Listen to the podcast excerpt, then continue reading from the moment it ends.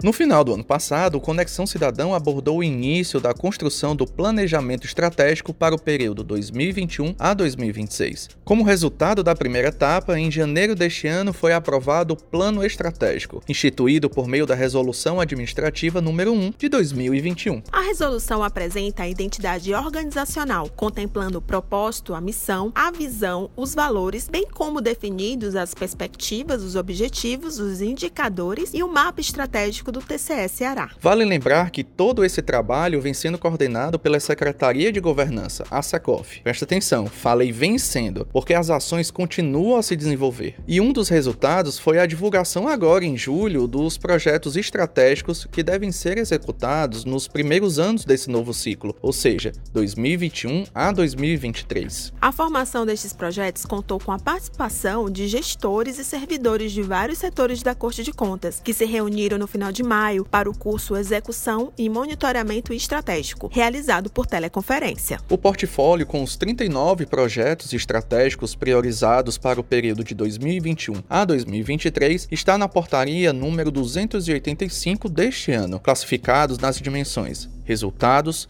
processos internos e gestão e inovação. Existem projetos envolvendo o aperfeiçoamento da governança e gestão e a promoção da cultura da inovação no tribunal, voltados à avaliação do desempenho da administração pública e para coibir a má gestão de recursos públicos e iniciativas ligadas à transparência e ao controle social. Aurício Oliveira, o secretário de governança, explica o objetivo da portaria número 285. A portaria é importante, além de elencar, de, de divulgar junto aos servidores e membros do tribunal quais os projetos serão priorizados, também porque ela dá um papel ao gerente de projeto com suas responsabilidades, como também é, aos gestores responsáveis pelas áreas, para que eles consigam gerenciar essa força de trabalho que está sendo deslocada para um trabalho mais nobre no tribunal, que é o trabalho gerencial de um projeto que está na carteira de projetos estratégicos, que compõe o planejamento estratégico de longo prazo no Tribunal de Contas. Esta mesma portaria estabelece as atribuições dos gerentes que vão atuar na coordenação, planejamento e execução do projeto, até a sua conclusão, em alinhamento com o ano de início e objetivos estabelecidos. O, o tribunal ele fez uma carteira de 39 projetos que envolve 31 gerentes de projetos. O primeiro passo que a gente vai fazer de preparação é um treinamento mais específico para esses gerentes de projetos. Para isso, tem um projeto que está em andamento, que compõe também a carteira, que é fazer a avaliação do nível de maturidade em gerência de projeto do tribunal. Essa avaliação da maturidade vai nos mostrar quais são os pontos que têm que ser trabalhados.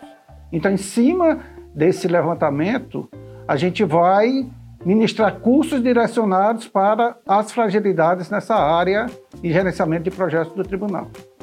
Antes de ir, Aurício, explica para a gente os próximos passos do planejamento estratégico estabelecido para o TCE. Esse planejamento ele é acompanhado mensalmente pela Secretaria de Governança, que faz o seu monitoramento do andamento dos projetos previstos para o ano, para o exercício. Por exemplo, a gente tem dos 39 projetos, 16 que estão previstos para 2021. Então, esses 2021 a gente acompanha, monitora mensalmente. Além desse acompanhamento mensal, tem as reuniões do comitê, que faz uma avaliação mais geral de em quatro meses de andamento, como é que andam esses projetos estratégicos. Isso, é, além da, da, obrigatoriedade de daqui a um ano, um ano e meio a gente fazer uma revisão, é a forma que a gente tem para acompanhar a efetiva execução dos projetos estratégicos elencados. Gente, ficamos por aqui. Colocamos na descrição do episódio o plano estratégico e os links das normas citadas neste episódio. Agora o nosso repórter Rodrigo Rodrigues vai apresentar as últimas notícias. Olá, Dimitri, Carol e você que está aí acompanhando Conexão. Para a gente fechar o episódio de hoje, deixo aqui uma sugestão de serviço que está disponível no painel do plenário virtual. Essa é uma ferramenta do TCE que tem como objetivo ampliar a transparência sobre as ações do órgão. A partir do plenário é possível acompanhar o resultado das sessões de julgamentos virtuais, a quantidade de processos julgados pelo plenário e pelas câmaras, consultar os processos por localidade, por relator e ter acesso às estatísticas sobre julgamentos online.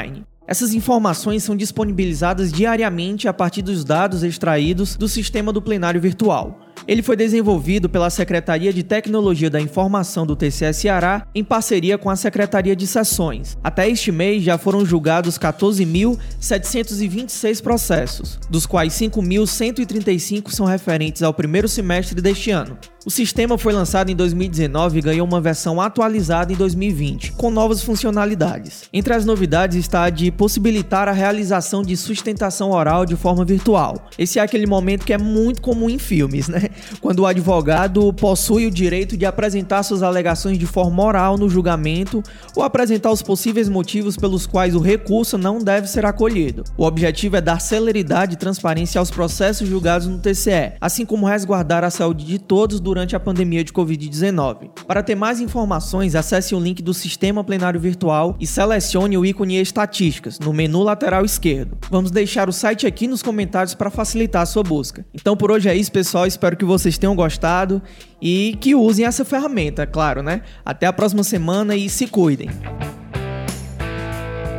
Essa foi mais uma edição do Conexão Cidadão, o podcast oficial do TCS Ceará. A produção, claro, é da assessoria de comunicação. Até o próximo episódio.